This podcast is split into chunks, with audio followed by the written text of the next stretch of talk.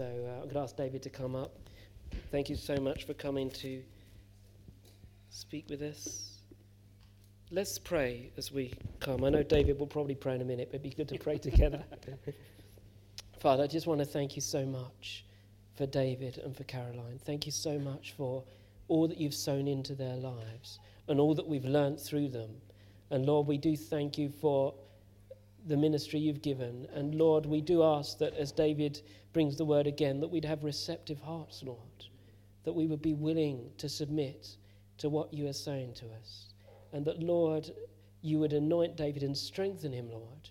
Father, for this message, we ask that you, Lord, your anointing to be upon his speaking and all our hearing. We pray, Father, and we will give you all the praise and the glory.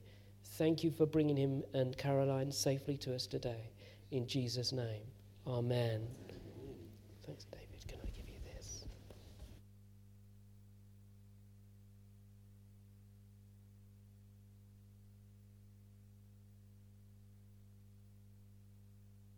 Thanks, David. You just check it's not on mute.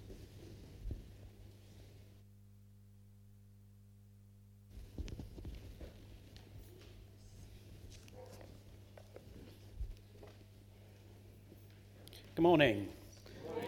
It's lovely to be here with you all and see old friends, new faces. Actually, I think you've increased in number and I've increased in girth. but we won't talk about that.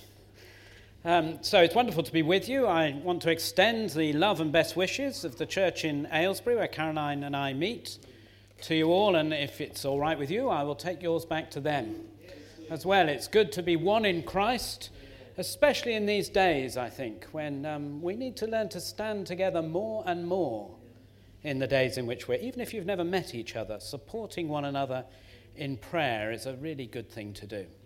Well, John's quite right. I do make it my habit to pray before I speak for all sorts of reasons, um, but actually because I want to ask the Lord to do something.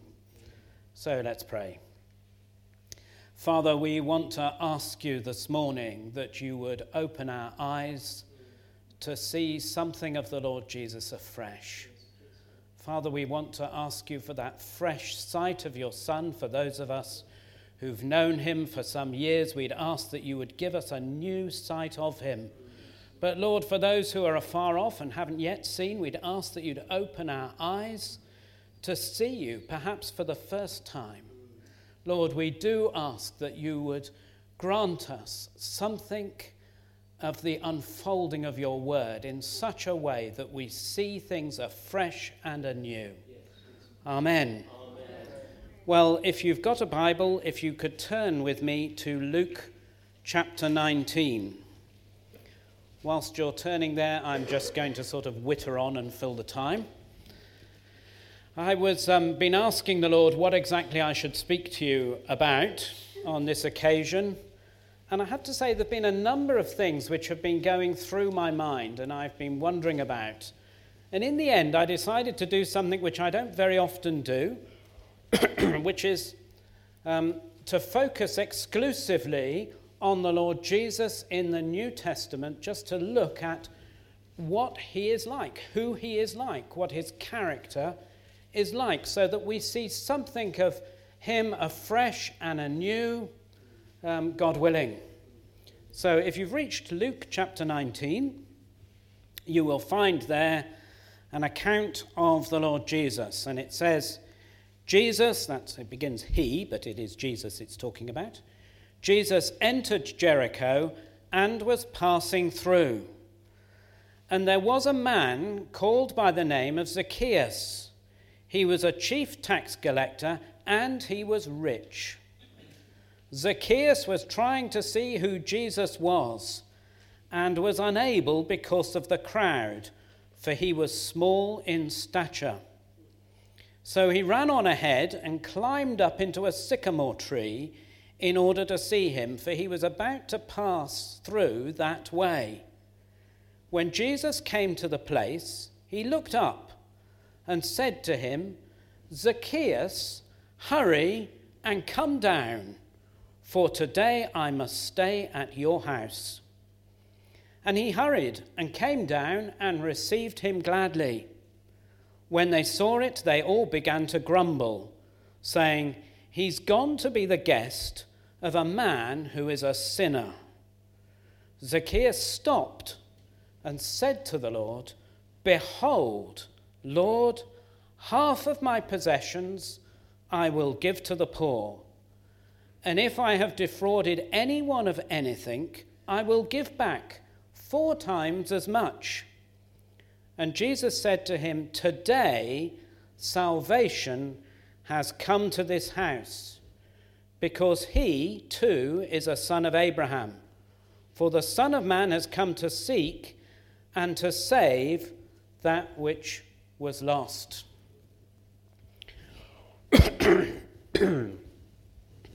well, Jesus has come to Jericho and is passing through.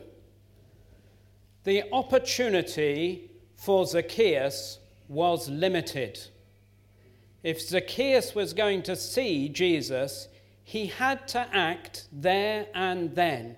He couldn't leave it until the next day or the day after that. He couldn't come back a month later. Opportunity for Zacchaeus was limited. If he missed the opportunity, he might not get another. It's a very sobering thing, really, if you consider that your opportunity to see and to meet with the Lord Jesus might be limited to this next half hour.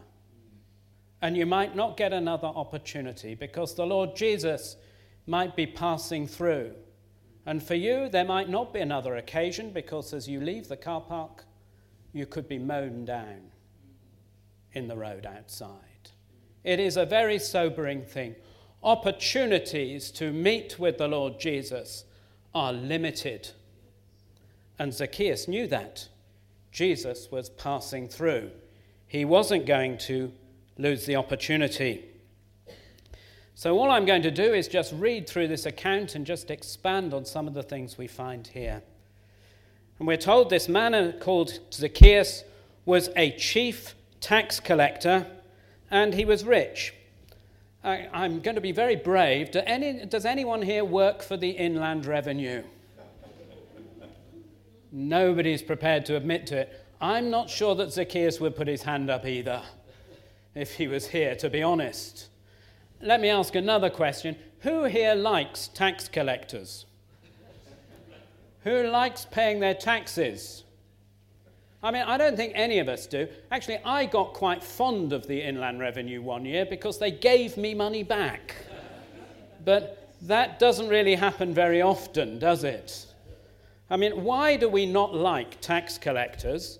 Well, the reason is because they have a right in law to go into your bank account, see how much is there, put their hand in, and take some of it.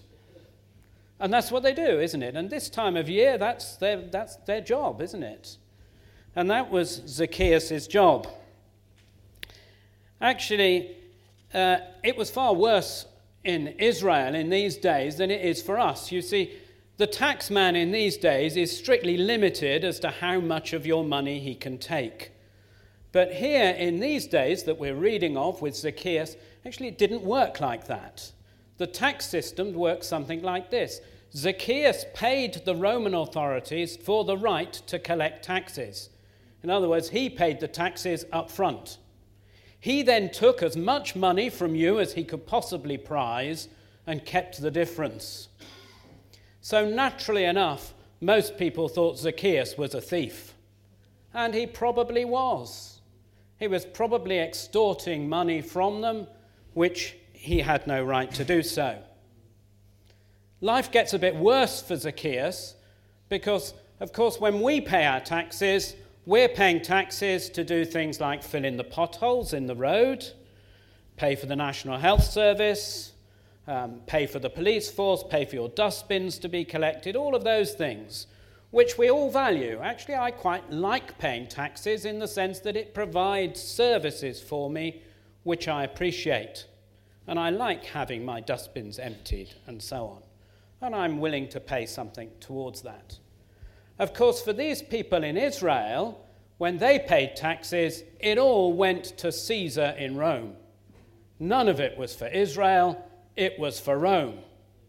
So this is a foreign power coming into your bank box and grabbing as much money as it possibly can. They also had issues over whether it was right for religious reasons to pay taxes at all. And there was a religious debate going on, and we read about that later in Luke's Gospel over the question of should one pay taxes anyway to Caesar or not? There was a big religious debate over it. So poor old Zacchaeus was a tax collector. Actually, it gets worse. Zacchaeus was the chief tax collector. He was the most senior member of the Inland Revenue, certainly in that district. And he was rich. That's enough to make him unpopular, isn't it? Just on its own, without where he got the riches from. And he got those riches from your pocket whilst you weren't looking. Actually, he got them while you were looking, which makes it even worse. Well, here is Zacchaeus, and he ventures out of his house and he is trying to see who Jesus was. But he's unable to because of the crowd, for he's of small stature. I can sort of understand that. If, you if you are of small stature and there is a crowd, you sort of go to the back of the crowd and you say, Excuse me, do you mind if I can come through to the front? And everybody is deaf all of a sudden. You know, and you sort of put your shoulder in and you suddenly find actually they're quite strong. So, what you normally do is sort of back off a bit. This is my experience. And you look for something to climb on a wall or a bank, something a little bit behind everybody so you can peer over their heads. That's what you do if you're small. Well, Zacchaeus found a tree. He ran on ahead and climbed on into a sycamore tree in order to see Jesus, for he was about to pass through that way. Zacchaeus inconvenienced himself to see Jesus. I don't know how old Zacchaeus was, but I do know I watched my young grandson attempting to climb a tree, and I thought, gosh, if I was younger, I might do that. Uh, and I decided very quickly that I wasn't going to inconvenience myself by climbing trees anymore. But Zacchaeus inconvenienced himself to do it. Here is a grown man who climbs a tree. I mean, I don't know when I last saw that um, a grown man climb a tree. So you can see Zacchaeus is actually very enthusiastic to see the Lord Jesus. He wants to see Jesus. He is desperate to see Jesus. He's prepared to come out when everybody hates him and climb a tree in full sight of everybody. That would give them stuff to talk about afterwards, wouldn't it? laughing at him, climbing the tree, because he wants to see Jesus? Well, it raises the question who was Jesus? Why would a grown man who's very unpopular climb a tree in order to see him? Who was he? What was he actually like?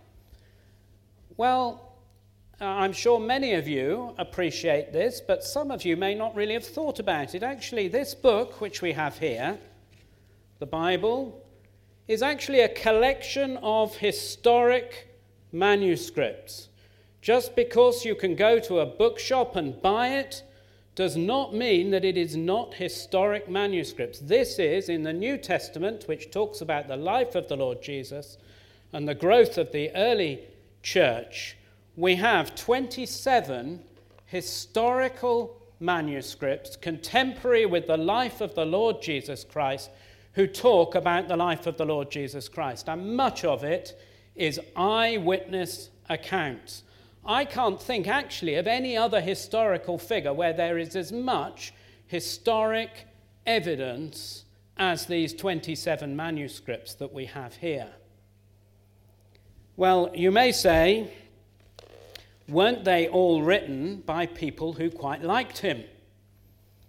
And therefore, aren't they biased? Well, Yes, they were written by people who quite liked him in general.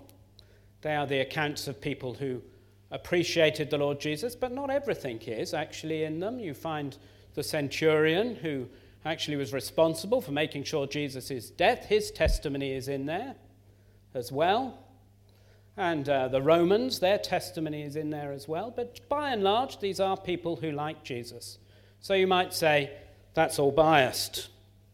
Well, the Jewish historian Josephus lived in AD 37, and he most certainly was not a Christian, so he is an independent witness. And he's a historian, and he writes about Jesus' wisdom, he writes about Jesus' wonderful works, he writes about Jesus' disciples, he writes about Jesus' crucifixion, and he writes about Jesus' resurrection. And he is an independent historian who has no axe to grind in the matter. So we have 27 historic documents here and the account of a Jewish historian who has no gain from it. You might well say, well, shouldn't we expect to find something in the records of the Roman Empire on the matter of Jesus? Well, we do. We find two Roman politicians, Tacitus and Pliny. They both write of Jesus and early Christianity. And Tacitus tells us precisely when Jesus lives. He tells us that he was executed while Pontius Pilate was the Roman prefect in charge of Judea. That's between AD 26 and AD 36. And when Tiberius was the emperor, that's between AD 14 and AD 37. So there is no doubt whatsoever that Jesus was a real historical person. Jesus really lived, and we have a record of his life, confirmed by those who have no vested interest in it. Well, what was his character like? Well, from these New Testament documents, we can see something of the nature of the Lord Jesus. First of all, all types of people wanted to see Jesus. We've just read of Zacchaeus and the lengths to which Zacchaeus was prepared to go, but he wasn't alone. All of society wanted to see him we read of the outcasts and criminals wanting to meet Jesus. Right the way through to Herod wanted to meet Jesus. So the most senior person, governor in the country, also wanted to meet him. Everybody wanted to meet him from the lowest to the highest wanted to meet Jesus. So Zacchaeus is not unusual. Zacchaeus is very typical of the sort of people and their desperation to meet Jesus. Well, you're all being very good this morning, and I can't see any mobile phones or anyone tweeting or texting or updating their Facebook account. You know, it's rather boring. Will you talk for a long time? No, actually, I won't. You're all being very good. Actually, when Jesus spoke, it describes the people who listened to him. And this is the way Luke describes the people who listened to the Lord Jesus. He says, All the people were hanging on every word he said. You know, that's something else, isn't it? They didn't want to miss a single word that he said. They not only were desperate to see him, but they wanted to hear him and they wanted to take note of what he said. What he said registered in their hearts and meant something to them, and they didn't want to miss anything. When he spoke in the temple in Jerusalem, we're told people got up early in the morning to go to the temple in order to get a place to hear him. They set their alarm clocks early because they knew if you didn't get out of bed early, and get to the temple early, you weren't going to get a place to hear the Lord Jesus when he was speaking in the temple. So they got up early to hear him. Not only that, but in Mark's account of the life of the Lord Jesus, he tells us where they came from. And this is extraordinary. says this this is Mark chapter 3. Jesus withdrew to the sea, this is the Sea of Galilee, with his disciples, and a great multitude from Galilee followed. Well, you'd expect that. People from the locality followed him. And also from Judea, and from Jerusalem, and from Idumea, and beyond the Jordan, and the vicinity of Tyre and Sidon, all coming to hear Jesus. Idumea is actually uh, around the southern end of the Dead Sea in the region of Beersheba. They were coming from that sort of region, as far south as Beersheba. Sidon is about, in modern terms, halfway between Beirut and the Lebanon Israeli border. Those places are 175 miles apart. People were walking 100 miles to see and hear the Lord Jesus. Not only from north and south, but they were coming from the east of the Jordan as well. From all over that area of the world, people were flocking on foot to see and hear this man. Well, I don't know anybody like that, to be quite honest. I mean, even people don't even go to that length to see David Beckham or Victoria. Do they? I mean, it is extraordinary that people were walking these different distances to see him. If you happen to be close enough when Jesus walked past and you had a problem, you cried out for dear life because you wanted the Lord Jesus to see you. So we read in Mark chapter 20 of two blind men sitting by the wayside. And when they heard that Jesus passed by, they cried out saying, Have mercy on us, O Lord, thou son of David. They were calling out because they wanted Jesus to know they were there and perhaps even to stop if they could just get his attention. We read in Mark chapter 5 there was a woman who had a flow of blood. And of course, this flow of blood, actually, in religious terms, it would make her unclean. And she was really brave. She was so desperate, she crept up behind the Lord Jesus and just touches his cloak. It was a brave thing to do because if you were unclean to touch a rabbi, you, you were risking their wrath. But of course, Jesus wasn't like that. He had compassion on the people who met with him. There were some men, I don't know how you'd feel about that if it was here. Some men broke open the roof of a house. I'm not sure I'd have been too keen on having the roof of my house taken off so they could lower a crippled man through to land at Jesus' feet.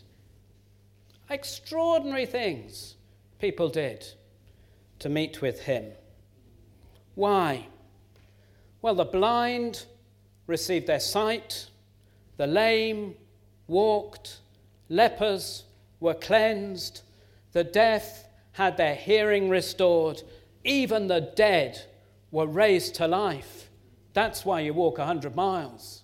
Not just because this man is a good speaker, but because there is power in his life to deliver and to save from the situation where you find yourself. Well, what about Zacchaeus? We've got as far as verse 5. Now, I hope you see how Zacchaeus is just typical of the people who longed to see Jesus. He's just a typical example. And he's up his sycamore tree, and Jesus is walking along the road, and Jesus comes to the sycamore tree, to that place, and he looked up. That's an extraordinary thing, isn't it? Jesus is walking along, he gets to the tree, he stops, and he looks up. I expect Jesus had seen loads of people up trees. I mean, it's a pretty obvious thing to do if you're short, climb a tree. There must have been hundreds of them. But he gets to this particular tree and he looks up and he stops. And he said to him, Zacchaeus, Zacchaeus. Jesus knows his name. Well, now we see something else. Up to now, all we've seen is Jesus, this man, walking along the road. But when Jesus gets to Zacchaeus' tree and looks up, what you see is something completely different. Now you see the Son of God. Now you see divine knowledge. This is what made Jesus different. Jesus is the Son of God. He knows Zacchaeus' name. And for Zacchaeus, what does that mean? If you can imagine it, you're up this tree, you're sort of a bit wobbly, and this man comes along and stops, and he knows your name. What else does he know about you? Perhaps he knows all about your life. He knows exactly what you're like. Well, actually, Jesus did know all about the people he met. He met another woman at a well in Samaria and struck up a conversation with this woman, and what he said was shocking to her. They have this conversation and they're talking about this well with its water. And I'll just read you a little bit of the conversation. Jesus answered her and says, Everyone who drinks of this water will thirst again. But whoever drinks of the water that I shall give him shall never thirst. But the water that I will give him will become a well of water springing up to eternal life. I wonder if somebody said that to you, whether you would understand a word they were talking about. I mean, I don't think I would, and I don't think this woman did. Because she says, Sir, give me this water, so I'll not be thirsty or have to come here to draw again. Perhaps you could fit a pump to the well, and then I wouldn't have to draw the water out. Is that what you're talking about? You're going to put a pump here. Well, Jesus then really reveals that he knows her. His divine nature becomes apparent in just the same way that it did to Zacchaeus. Suddenly, Jesus, is as if he takes the cloak off, and you see Jesus as the Son of God. And this is what he says He says to her, Go and call your husband and come here. It's an extraordinary thing to him to say. Go and call your husband and come here. And the woman says, I have no husband. And Jesus said to her, You've answered me correctly, saying, I have no husband, for you have had five husbands, and the man whom you have now is not your husband. You see, to her, he literally told her her life story. Absolute disastrous life story. He knows all about you. The Lord not only knows your name, but He knows all about you. All of the disastrous history that you have. And each one of us has a disastrous history, one way and another. For this woman, she had been unfaithful multiple times. For Zacchaeus, he was a thief really? Well, let's go back to Zacchaeus. Jesus knows all about him, and Jesus knows all about you. There is nothing that you can hide from the Lord Jesus. He knows everything there is to know. That might make you feel a little uncomfortable. But I don't know it, so you're all right. I don't know. Well, verse 7 Then they saw it. This is the crowd. The crowd see that Jesus is talking to Zacchaeus. And they began to grumble, saying, He's gone to be the guest of a man who is a sinner. Oh, we've missed a bit, haven't we? We'd better go back to verse 5. What does Jesus say to Zacchaeus? Jesus says, Hurry and come down for today I must stay at your house. So Jesus tells Zacchaeus that he's going to go and stay with him. Now, things are getting a bit awkward, I think. You see, if you're Zacchaeus, maybe you climbed the sycamore tree because you just wanted to see Jesus. You didn't really want this degree of penetrated, you know, vision. You didn't really want to meet someone who knew all about you. And if you were going to meet them, perhaps they could move on a bit quite quickly And Jesus is saying, No, it's not going to be like that, Zacchaeus. Actually, I'm going to come and stay at your house. Well, Zacchaeus does the right thing. He hurries and comes down, probably fell out of the tree, I imagine, and received him gladly. So Zacchaeus agrees. And then they began to grumble, all the crowd, saying, He's gone to be the guest of a man who is a sinner. I wonder what your view is of, you know, holy men, the Son of God. Who should the Son of God associate with? The crowd clearly believed that the Son of God should associate with men who were holy, not sinners. But really, life isn't like that. When I was thinking about, as I, it's quite a long drive down here, and as we drive down, I tend to think about what I'm going to talk about. And I was thinking about my life at work, and I, I was a university lecturer. And I was thinking about all my students. They were postgraduate students, so they'd paid about £17,000 to study my course something like that, a lot of money. And I was thinking about one particular student, and I could not teach this student anything. He'd paid £17,000, and I could teach him nothing at all. Why? Because he knew everything already. I don't know why he paid the money, but whatever I taught him, he knew that was wrong, he knew better. He knew everything already. Most students, if they've paid out £17,000, they're not like that. They go to a, to a university to learn because they know they don't know everything. I was thinking about our doctor. And I was thinking, I bet if you go in the doctor's waiting room, you won't find many healthy people. Because why do people go to the doctor? People go to the doctor because they're ill. Why did Jesus want to see sinners? Because they needed him. Those who were right with God didn't need Jesus at all. In fact, he could do nothing for them.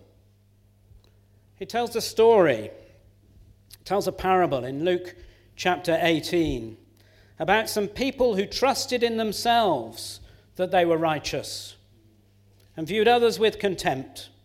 And two men went up to the temple to pray, one a Pharisee and the other a tax collector. Wonder whether he had Zacchaeus in mind when he told this. The Pharisee stood up and was praying this to himself God, I thank you that I am not like other people, swindlers, unjust, adulterers, even like this tax collector. I fast twice a week and I pay tithes of all I can get. But the tax collector, standing some distance away, was not willing to lift up his eyes to heaven, but was beating his breast, saying, God be merciful to me, a sinner. I tell you, this man went away to his house justified rather than the other. For everyone who exalts himself will be humbled, but he who humbles himself will be exalted. You see, God is interested in sinners, not the self righteous. You can't do anything for the self righteous. Just the same as you can't teach somebody who knows everything, or those who are well don't need a doctor. It's those who are sinners who need salvation. Then I think we come in verse 8 to the most important word in this whole passage about Zacchaeus. There in verse 8, it says, Zacchaeus stopped. Zacchaeus stopped. You know, there comes a point in your life, if you have met with the Lord Jesus Christ, when you need to stop and to make a decision. This is the point of decision for Zacchaeus. How is he going to react to the Lord Jesus? Is he just going to carry on living the way he has? Let that day pass by and just let life go on. Maybe Jesus will come this way again and there'll be another occasion. Or is Zacchaeus going to meet with the Lord Jesus and stop and change his life and respond to what is being said to him? And Zacchaeus stops Everything in Zacchaeus' life up to that point comes to a dead halt. From this point on, it's a different Zacchaeus. Zacchaeus has stopped. Now we've got a new Zacchaeus. Everything is going to change for Zacchaeus because he's met the living Lord Jesus Christ and he's met a man who knows him. More than that, he's met a man who loves him. This is not Jesus coming and saying, Zacchaeus, you're a bad man. This is Zacchaeus, this is Jesus coming and saying, Zacchaeus, I know all about you and I love you. And Zacchaeus responding to the love of the Lord Jesus. No one else was having dinner with him. No one else wanted to associate with him. He was a complete outcast. Everybody hated him. When he went to the meeting in the synagogue and the speaker stood up and said, Put your hand up if you work for the Inland Revenue, Zacchaeus sat on his hands. Nobody else liked him. And here is Jesus who wants to eat with him. He's responding to the love of the Lord Jesus and the knowledge of the Lord Jesus, the divine Lord Jesus manifested to Zacchaeus.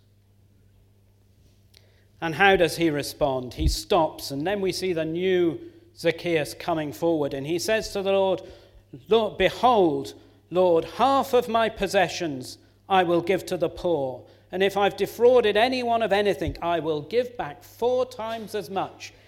If you want to know what repentance is, this is it. This is repentance. This is what repentance looks like. This is an act, it is a positive thing. He's not just sorry for what he's stolen, he's going to give four times as much back. And that means he will never ever do it again if he starts stealing again and has to return four times as much, bankruptcy looms. This man is never going to steal again. The cost of stealing is far too great for the repentant sinner. For the repentant sinner, the life must change. The cost is too great of not changing. This is repentance sorrow for what's been done and a putting of it right. And Jesus says to him, Today salvation has come to this house. Well, yeah, that's an odd thing, isn't it? I wonder whether Zacchaeus understood what he meant. I'm not sure. I mean, we have the benefit of the whole of the New Testament, so we can understand what it is Jesus was talking about when Jesus said, Salvation has come to this house. What that word salvation means is deliverance, preservation, safety, rescue. Jesus is saying, I have rescued Zacchaeus. I have saved Zacchaeus. I have delivered Zacchaeus. Deliverance has come to this house. Zacchaeus has been delivered. Delivered from what? What is it that awaited Zacchaeus if he wasn't delivered? Well, when John wrote his account of the Lord Jesus, in John chapter 3, he says this God so loved the world that he gave his only begotten Son, that whoever believes in him shall not perish but have eternal life. For God did not send the Son into the world to judge the world, but that the world might be saved through him. That's what you're seeing Jesus doing with Zacchaeus. Jesus is not judging Zacchaeus, Jesus is delivering and saving Zacchaeus. And Jesus has reached out and snatched Zacchaeus from what awaited him. But there will be a day when there is going to be a judgment. A judgment awaits each one of us. If you read what Paul wrote to the Romans, he wrote this God will judge the secrets of men through Jesus Christ. You see, there will be a day when the Lord Jesus comes as judge. And it interests me that he judges the secrets of men. You see, we all think that we will be judged for the things which we have done out in the open. But he will come and judge what cannot be seen. what is secret. He will judge what you have wanted to do as well as what you have done. So he will judge the heart. And each one of us has wanted to do all sorts of things. I mean, I suppose if I went through my own life, it would take too long to itemize the number of things that I've wanted to do. But just looking down, I've just got a list here of the Ten Commandments, and the one that stands out to me just looking at it is, You shall do no murder. Now, I haven't murdered anybody, I've never murdered anyone. So I suppose if God judges the open events in my life, I'm in the clear. But if God judges the secrets, I've certainly wanted to. There have been people that I have disliked to the point of hatred. Really have thought we'd all be better off if they were dead. You shall not commit adultery. Well, I haven't committed adultery. But there have been occasions when I've wanted to. You see, the secrets, if God judges the secrets, I'm in trouble. And I'm in real trouble because Jesus knows the secrets. That's the whole thing about Zacchaeus. Jesus knows Zacchaeus' name. So he doesn't only know the open things, he knows the secrets. This woman at the well in Samaria, Jesus knows all about her life. He knows every secret she's got, and she knows it. And God will judge us not only for the open things, but for the secret things. And Paul, writing to the Romans, says this applies to each one of us. He says, All of us, every single one, have sinned and fall short of the glory of God. Each, there isn't one of us that stands up to the examination. Well, in that verse that I read to you at the beginning of John's Gospel, where I talked about Jesus coming to save, and that was what we saw with Zacchaeus. Actually, John tells us of something of the outcome of that judgment. And this is what John says For God so loved the world that he gave his only begotten Son, that whoever believes in him shall not perish, but have everlasting life. You see, that is the outcome of this judgment. When the Lord Jesus judges, the outcome is that men will perish. And that word perish it doesn't mean extinction. It doesn't mean oblivion and, and, a continual sleep with no awareness of anything. That isn't what it means. It means to be utterly ruined. It doesn't mean a loss of being, but a loss of well being. It's like rubber which is perished and useless. There is a judgment which is awful. Actually, the one person in all the whole of the New Testament who talks, talks more about judgment than anybody else is the Lord Jesus himself. And that's not surprising. He is the one who is going to judge. And so he wants more than anyone to deliver from judgment so that it will not be necessary. And this is what Jesus himself said of judgment. If your hand causes you to stumble, cut it off. It is better for you to enter life maimed than to go with two hands into hell, where the fire never goes out. And if your foot causes you to stumble, cut it off. It is better for you to enter life crippled than to have two feet and be thrown into hell. And if your eye causes you to stumble, pluck it out. It is better for you to enter the kingdom of God with one eye than to have two eyes and be thrown into hell, where their worm does not die and the fire is not quenched. A most dreadful prospect. But what we see with Zacchaeus is a man who responds to the Lord Jesus. A man who is prepared to get his wallet out, which was the thing that was causing him to stumble, and to say, Look, take what you need. It's open. I don't want my wallet to be the cause of this outcome. Take what you need. That's a repentant man. So when Jesus died on the cross, what he did was to take your sin and mine in order that our sin might be forgiven, in order that, like Zacchaeus, salvation might come to your house and to mine if we're repentant. Well, in Romans chapter 10, it says this If you confess with your mouth that Jesus is Lord and believe in your heart that God raised him from the dead, you will be saved.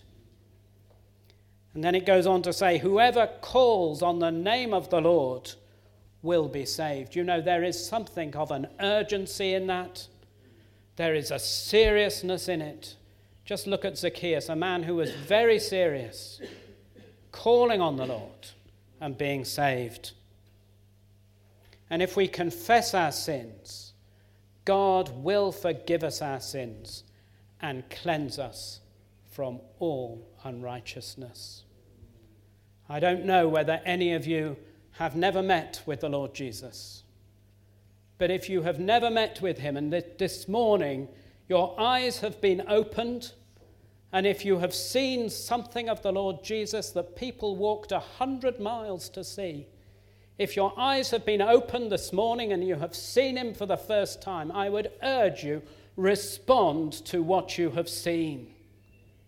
Come to the Lord and call on him for his forgiveness of your sins.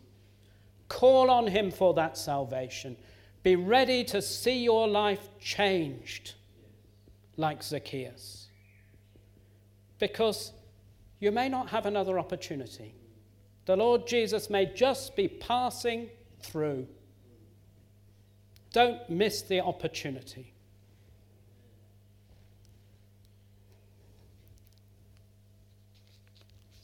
Well, I think I'm going to do something which I actually I never do.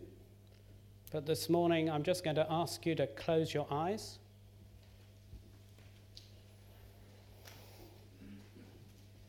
And if the Lord has been speaking to you this morning and you want to respond, can I just suggest you raise your hand? And I'm going to pray a prayer and if the Lord has been speaking to you, can I just suggest you pray after me? So I'll tell you what I'm going to pray so that it doesn't come in a sense, so you can decide whether you want to pray it or not. This is what I'm going to pray. Lord Jesus Christ, I acknowledge that I have gone my own way. I have sinned in thought and word and deed. I am sorry for my sins. I turn from them in repentance. I believe that you died for me, bearing my sins in your own body. I thank you for your great love. Now I open the door. Come in, Lord Jesus. Come in as my Saviour and cleanse me. Come in as my Lord and take control of me. And I will serve you as you give me strength all my life. So that is what I'm going to pray. Now, if the Lord has been speaking to you and you want to respond, just quietly pray along with me. Lord Jesus Christ, I acknowledge that I have gone my own way. I have sinned in thought, word, and deed. I am sorry for my sins. I turn from them in repentance. I believe that you died for me, bearing my sin in your own body. I thank you for your great love. Now I open the door. Come in, Lord Jesus. Come in as my Saviour and cleanse me. Come in as my Lord and take control of me, and I will serve you as you give me strength all my life. Amen. Well, if you did pray that prayer, can I just suggest that at some stage over coffee, just have a word with John, your pastor? And just let him know. Actually, when we testify of something like that, it just confirms it in your own heart. If you tell somebody, it establishes it in your heart. That's why it's sensible to tell someone, and it'd be good to tell your pastor. By all means, tell me, but I'm going away, so it'd be better to tell him. Right, I'm, shall we pray just to close? Well, Father, we do want to thank you for your word. And Lord, we want to thank you for the fact that your son was somebody that people wanted to meet. Father, we want to, to say to you, Lord, to know the Lord Jesus is the most tremendous thing. And Father, we want to thank you for the privilege of living in an age where we've, we know of him walking on the earth. And we have those accounts of him and his life, and we have in him the character of God. And we want to say, Father, it is such a great privilege to be able to know something of the character of you, you the Father, in the Lord Jesus, and your tremendous love. Lord, we worship you, and we are so grateful. Amen.